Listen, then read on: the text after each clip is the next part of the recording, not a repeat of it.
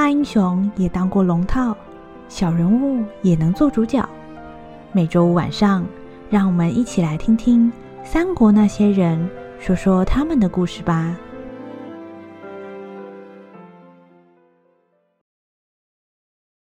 第二十二集，那个梁官后篇。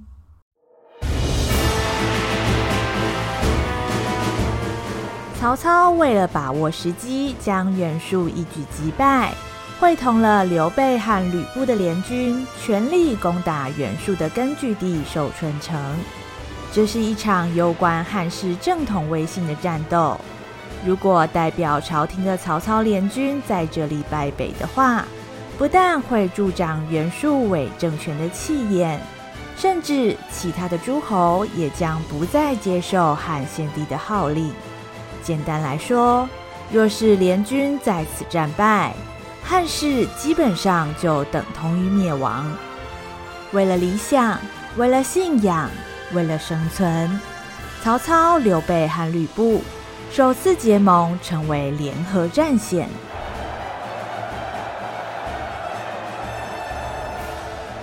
弟兄们，汉室气数已尽，我们众家皇帝才是新时代的领导。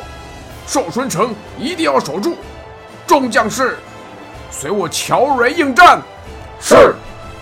得知联军进攻的消息，袁术不可能坐以待毙，他当机立断，派出了大将乔玮，率领精锐的五万兵马出城迎战曹操联军。袁术军摆开了阵势，五万大军结成又宽又厚的阵势，挡在寿春城的界口。如果曹操联军想要攻下寿春城，一定要先突破乔玮钢铁一般的防线。联军在曹操的指挥之下，向着寿春城的方向进攻。寿春城城防坚实，易守难攻。即便联军总人数有二十余万，若是盲目进攻，一定会付出惨痛的代价。为了做出最有效率的进攻，曹操、刘备和吕布的联军准备依据各自的强项，分批进行攻击。这一次，在联军最前面担任先锋的是吕布的骑兵队，张辽领兵跑在最前面。看准方向，指挥骑兵队向着乔玮的兵马做第一波的攻击。骑兵队，放箭！张辽一声令下，一波箭雨向着袁术军射了过去。上次吃过骑兵队的亏以后，这次袁术军早有准备，立刻变换战术。前排的士兵将盾牌连接起来，后排的士兵则将盾牌向上举起。只听到当当当的金属碰撞声，张辽的第一波弓箭攻势宣告无效。袁术军将队伍分散成一个一个小方阵，每个方阵的前后左右都被盾牌保护了起来。这意味着骑兵队的弓箭已经起不到威胁的作用。袁术军看见战术奏效，立刻反将一军。后排的工兵趁机向张辽的骑兵队射出一排箭矢，逼得骑兵队不得不立刻转向撤退。老大，敌军超硬，我们弓箭射不进去。哼，想不到他们竟然会使用龟甲战术。张辽，去叫高顺，让陷阵营先上。哈，跟我想的一样。看见袁术军采用防御力满点的龟甲战术，吕布决定换人上阵。张辽带着部下绕向旁边，让出了一条通道。与此同时，众人听见一阵金属互相撞击的声音，由高顺所带领的另一支队伍从后方出现。这支队伍每个人都手持长枪，腰挂战刀。更特别的是，队伍中的每一位成员都穿着漆黑的铠甲，看起来威风凛凛、杀气腾腾，正是吕布军的重装部队宪阵营。带头的将领高顺脸上戴着黑色的面具，看不见表情，只有两只炯炯有神的眼睛闪着认真的光芒。高顺，让他们看看陷阵营的厉害。得令。陷阵营在吕布的命令下，扑向袁术军的龟甲大阵。队伍的最前面是连战马都穿着铠甲的重型骑兵队，几乎是刀枪不入。他们不像张辽一样从侧面攻击，而是直接向袁术军的盾牌直直冲撞过去。马匹加上铠甲的冲撞力道，少说也有几百斤。只听见轰隆轰隆的撞击声，袁术军的龟甲大阵立刻被重骑兵冲出了好几道缺口。与此同时，县阵营的步兵队立刻跟在后面冲进敌阵攻击。袁术军原本滴水不漏的龟甲战术，被县阵营打出了缝隙，破绽大露。曹操联军把握这个大好机会，全力进攻。袁术军的防线溃散，人人都慌乱了起来。哎，可恶啊！所有将士，赶快重组阵型迎敌！谁敢后退，我乔瑞会让他死的很难看！听见了没？乔瑞的话还没有说完，突然一支长枪破风而来，正中了他的胸口。乔瑞惊愕之余，还来不及惨叫，已经跌落马下。只见长枪的主人策马奔来，正是曹操得力战将夏侯惇。嗯，什么袁术军大将，没什么了不起嘛！弟兄们，乘胜追击！杀！哎呀，好厉害！哎、大家快射，快射啊！袁术军的五万先锋不是曹操联军的对手，龟甲大阵被高顺的陷阵营攻破。主将乔瑞又被夏侯惇击杀，袁术军士气大败。曹操联军趁此机会一阵攻杀，袁术军一退再退，渐渐被逼近了寿春城附近了。报，启禀陛下，曹操联军兵锋强盛，大将乔瑞不敌，已经战死沙场。现在敌军已经向寿春城逼近，情势危急啊！嗯，混账东西！你们吃朕的俸禄，竟然连曹军都挡不住，朕要你们何用？去给我全力抵挡，否则就不要回来见朕了。呃，是是。嗯，可恨，可怒啊！要不是韩先、杨奉这两个叛逆阵前谋反，曹操、吕布这些小贼。今天也能如此放肆？严相，前些日子朕着人带信前往江东，要孙策带兵回防寿春，可有收到回信啊？启禀陛下，昨日收到孙策将军回音，他已经带领七万将士从江东出发，不久即可到达。不久，现在战况十万火急。连乔瑞都被杀，朕什么时候才能等到援兵啊？陛下，请勿担忧，曹操联军看起来好像势不可挡，然而此番他们是劳师远征，而我们则是稳坐家中。寿春城城防坚实，城内粮草物资不虞匮乏，按在下推算，足可支持半年。我军只要守住外围，以逸待劳，一旦那曹操粮草耗尽，必然不战自退。到那时，陛下再派兵追赶，与孙策将军两面夹击，定可大败贼军。正面交战失利，袁术听从了严相的建议，准备在寿春城内坚守不出，一方面消耗曹操联军的粮草。另外一方面，则等待孙策的支援。而在寿春城之外，曹操联军虽然突破了外围的防线，但是征讨袁术的最大困难才刚刚开始。袁术军向后撤退，并且死命逃进了寿春城。接着，只听到轰隆一声巨响，寿春城的大门紧紧关上。曹操联军追到城关附近，已经是晚了一步。袁术军的士兵进城以后，立刻将粗大的门栓锁上。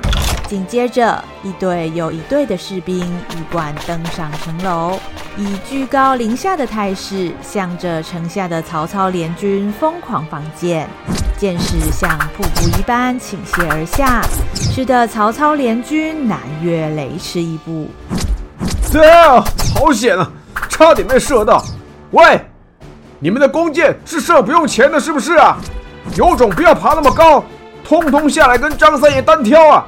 我告诉你们，我他妈一枪一个！哈哈，三将军真是吼声如雷啊！哎，你要不要再大声一点？搞不好城墙上的敌军听见你的狮吼功，马上心胆俱裂啊！喂，张辽，你够了哦，不赶快想办法！还在那里说风凉话？嗯，三弟，省点力气吧。袁术那个家伙早就准备当缩头乌龟，这种状况早在意料之内。哎，二哥，那这下子该怎么办呢？城墙那么高，又不能直接飞进去。几位别担心，这种事儿就交给我曹仁吧。工程当然要抄一些大家伙了。眼见大门紧闭。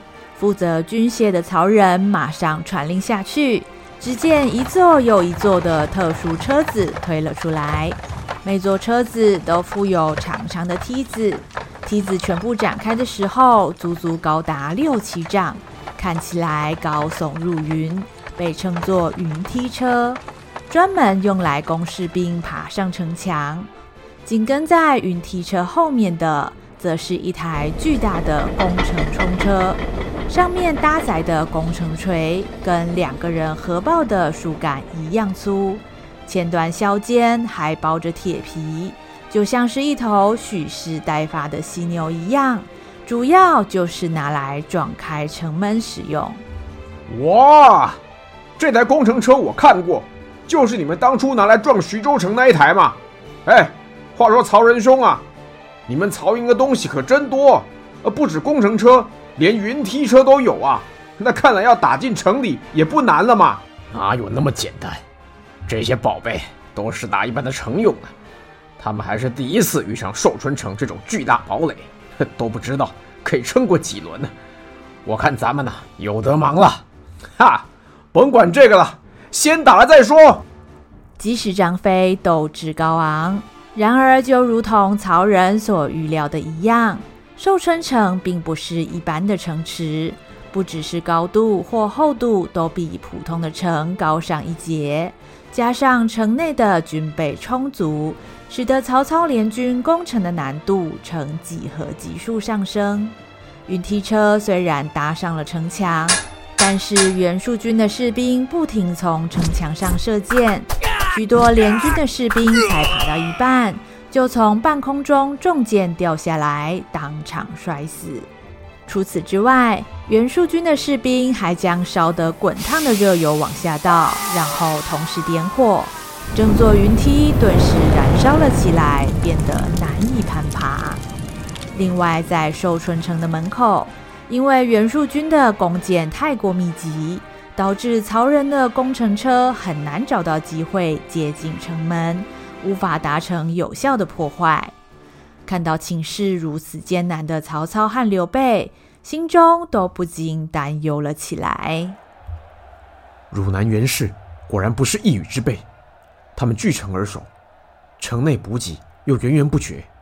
如果长此以往，对我军非常不利呀！唉，说来说去啊，都要怪那个孙策，明明说好一起发兵的，结果我们都开打了。孙家军啊，连个影子都没见到。照理说，如果玄德你和吕布、孙策各自攻打东西南三面，哼，我带主力啊从正面开干，到时候袁术就算躲在茅房，我也把他揪出来。现在孙策没来，哼，我看啊，攻城又要拖上一段时间啊。既然孙策没到，那我们是否要向其他州郡的诸侯求援呢？像荆州的刘表。也是汉室宗亲，我们也许可以一试啊。那这刘表的话，那就别指望了。以他那种个性啊，比袁术更像乌龟啊。如果他想帮忙，早就发兵了，怎么会等到现在呢？唉，眼下这种情形啊，我们还是只能硬着头皮打下去，顺便祈祷孙策良心发现，快点来帮忙啊！曹操联军和守春城的守军从白天战到晚上，又从晚上战到了白天，时间一天一天的过去，战况已经陷入了焦灼的状态。不知不觉之间，联军围困寿春城已经过了三个月。袁术和曹操都在等待孙策的出现，双方各怀心思，一旦孙策加入其中一方，战情将会有极大的变化。在此之前，两边必须要比拼谁能够撑得更久。但是，相较于根据地就在附近、后备充足的袁术，劳师远征的曹操联军粮草已经开始出现了危机。那这一批是接下来十天要用的，嗯、这一批是再下来的十天，唉。算来算去，粮草好像都不够用啊！哎，来来回回啊，都已经打了三个月了，现在就剩十天左右的军粮，这寿春城啊，却一直还没打下来，这是计划赶不上变化。我官职这么低，也不好意思去询问前线那些将军为什么打了这么久啊。我能做的事儿，只有想办法调集军粮。前些日子，我已经叫人快马。往各州郡去征召了，不过最近气候干旱，唉，想来收成啊，大概不尽理想啊。而且要从各州郡运军粮过来，最快也得花上十五天的时间。这要是遇到什么突发状况，我们大军可就没饭吃了呀！唉，这可怎么办才好啊？啊，不行，我得快点去禀报曹大人，说不定曹大人早就已经想好办法了。担任粮官的小王每天负责发配全军将士的军粮，对于粮草的存量数目再清楚不过了。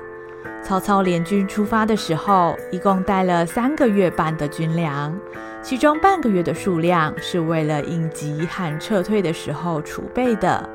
也就是说，曹操联军必须在三个月之内攻下寿春城，否则就会面临粮尽退兵的窘境。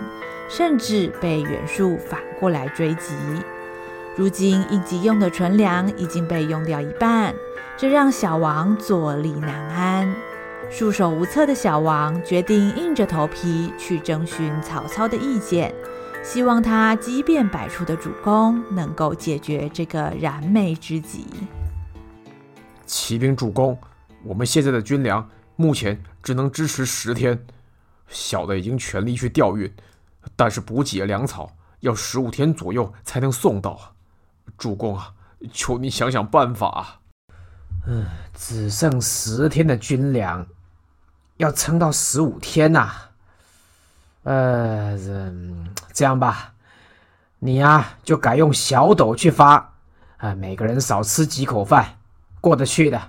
呃，主公啊，别怪小的多嘴，弟兄们连日作战，已经是精疲力尽。如果又吃不饱的话，恐怕，呃，恐怕会，哎，恐怕会暴动噻。是是啊，主公，如果弟兄们真的暴动的话，那该怎么办呢？哎，别担心，哎，咱自有办法。哎，兄弟啊，你是不是当年教青州兵种田的那一个？我记得你好像叫王后，对吧？哎，是是啊，主公。我我我我是王后，想不到主公还记得我啊！哎，是啊，当年啊跟着我一起出来闯的，我每一个都记得。呃，我说小王啊，家里边还有什么人啊？哦，托主公的福，小的家里有一个老婆，还有俩孩子。嗯啊哈，哎，一个不嫌少，是两个恰恰好，真有福气。哎，小王啊。捐粮的事儿呢，我能搞定，但是呢，需要一点时间。哇，我怕弟兄们耐不住性子。你跟弟兄们关系好，我得请你呀、啊，帮我安抚他们一下。后天一早，军粮问题自然解决。哦，是真的吗？切，我怎么会骗兄弟呢？我不会骗兄弟的。嘿嘿嘿，这次啊，要是能撑得过去，你就是大功一件。以后你家老婆孩子，我管保他们能过好日子啊！多多谢主公，我立刻去办。接受了曹操的委托，从营帐离开的小王，为了不耽误时机，立刻前往军营，负责准备伙食的单位。来到途中，正好与外面回来的刘备撞了个满怀。哎呦呀，哎呦啊，哎呀啊啊！是玄德公啊！哎呀，真抱歉，都是小的不长眼睛。哦，没事的，别放在心上。诶，王后兄弟。看你这么急，是要上哪儿去啊？哦哦，因为军粮只剩下十天的份儿，我刚刚啊去跟曹大人请示，这该怎么处理呀？哦，原来如此。哎，这次我们攻打寿春，时间的确比预期拖得更久，粮草的消耗也非常快速。不过想不到状况这么严峻，只剩下十天的军粮了。那曹大人怎么交代你呢？哎，曹大人说叫我先用小斗。分发给弟兄们，用小斗分发，这样弟兄们吃不饱，怎么能打仗呢？如果因为这样引起暴动，那还得了？王后兄弟，你确定曹大人是这样说的吗？嗯，我确定。呃，其实我听到也觉得奇怪，不过曹大人说他自有办法。呃，只要啊，我先帮他拖延个两天，军粮的问题啊，他能搞掂啊。啊，玄德公，真不好意思。我得赶快去忙了，谢谢您关心了啊！拖延两天，莫非两天之内，别的州郡会送补给过来吗？曹操究竟打什么主意？不行，我得去问问他。听见了小王的转述，刘备越想越不对劲，到底要用什么样的方法才能够在两天之内解决缺粮的问题呢？难道曹操在哪里还秘密藏着备用的军粮？但是如果还有军粮，又为何不现在就运过来呢？百思不得其解的刘备决定当面去询问曹操。曹大人，哦，我是玄德啊。哎，话说外面战况怎么样啊？哎，寿春的防守固若金汤，夏侯将军他们仍然在寻找破口。从早上打到现在，也足足打了五个时辰，弟兄们都累坏了。哎，是啊，哎，你说这个仗怎么就这么难打？就算城没破，好歹我们也围了三个月，这袁术怎么就没被饿死啊？说到饿死，刘备刚刚遇到粮官，他说我们军粮不够，还说是曹大人吩咐他用小斗分装，让他拖延两日，请问是否属实呢？啊，哎，嗯，没错，是有这么回事。所谓民以食为天，弟兄们连着打了三个月的仗，攻城又特别消耗体力。如果用小斗分发食物，弟兄们马上就会发现，这不是掩耳盗铃吗？哎，我知道弟兄们会不高兴。呃，我这不是叫粮官去安抚他们了吗？非常时期，大家伙儿啊，得共体时间啊。嘿，不就是要忍个两天吗？两天后，这个事儿就解决了嘛？哎，话不是这么说。就算弟兄们不抱怨，饿着肚子上战场，反而会降低工程的进度。而且体力不够的话，也会提高弟兄死伤的几率。这是在饮鸩止渴吧！更何况，曹大人，你怎么能肯定两天之后就能解决？你到底用的是什么方法？啊，这够了，玄德啊！现在是你是老大还是我是老大？我说过能解决就是能解决。这次我是代表汉庭来讨伐逆贼的，难道你觉得我会儿戏吗？还是说你根本不相信我曹某人啊？呃，这这倒不是。可是，傻子，行了。哎，总而言之啊，你相信我就得了，没别的事儿了吧？我要去巡一下军营了。还有很多事儿没忙完啊！啊啊！哎呀妈的，又头痛了。曹操没有直接回答刘备的问题，相反的，却好像在隐瞒什么事情。平常对自己的计划总是兴冲冲要跟别人分享，这回却搪塞了几句话就匆匆离开。这让刘备感觉到非常的不安。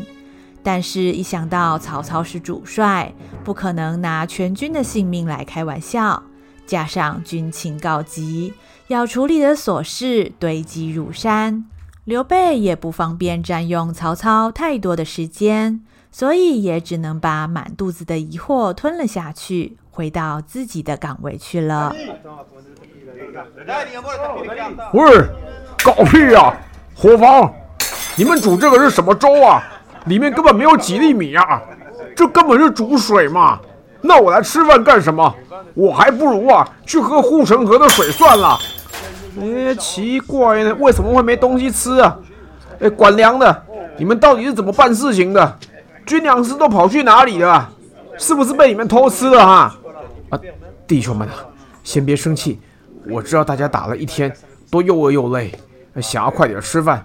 呃，但是那个啊。从兖州那里运来的军粮，因为最近天候不佳，呃，比预定的时间晚了两日，所以现在为了让大家都有得吃，不得已只好这样分配啊。我说他妈的，那我们还饿着肚子啊！我跟你说，明天不要叫我上啊！哎，对呀对呀，没吃饭知道怎么打了啊！真的不好意思，我们已经想尽办法到处去征调了。各位弟兄，你们都辛苦了，这两天啊。麻烦大家先将就一下，我保证两天之后大家就就都有得吃了。啊，还要两天呢？啊，你不来饿两天试试看啊？不是，这可是你说的啊，小王。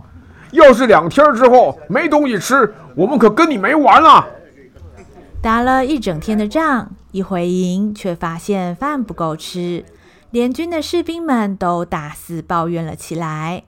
小王谨记着曹操的吩咐。不停尝试安抚饿肚子的士兵，由于心情不佳，许多士兵都把气发泄在小王的身上。虽然心里觉得不安，但是只要想到是为了帮主公达成计划，再多的委屈，小王也就认了。而时间也就这样被拖延了过去。一晃眼，已经是第二天的晚上了。唉。我知道肚子饿的时候，心情一定会很不好，因为以前黄金贼作乱的时候，我也饿过肚子，曾经啊两三天都没饭吃，只能啃树皮。今天弟兄们这么生气，我觉得大家可能是因为以前都穷怕了，不想再过回那种挨饿受冻的日子。连着两天劝大家体谅，一起撑过去。有的人呢跟我交情好，愿意多等一阵。有的人呐、直接把汤泼在我脸上，这份活儿可真不好做啊。而且今天已经是第二天了，明天就是曹大人说的期限，怎么没有看到曹大人有什么动作呢？真是急死人了。嗯，不，我要相信曹大人，他说有办法就一定有办法。那么多风雨都走过来了，这次一定也可以。唉。希望我真的可以帮上他的忙啊！哎哎，你们要做什么？哎，为什么把我绑起来啊？王后贪污军粮，触犯军法，你可知罪？什么贪污军粮？我没有，我没有啊！哼，每个人都看到你擅自改用小斗分发军粮，你还想狡辩？曹大人下令，立刻将王后推出营外。军前正法，曹曹大人下令，为什么？为什么？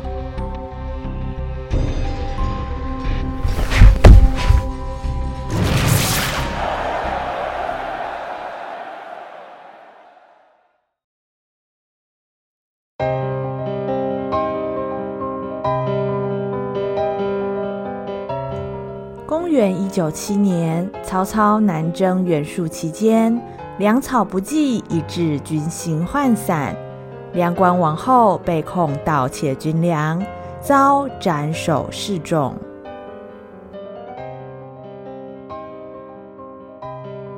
下一集，那双草鞋。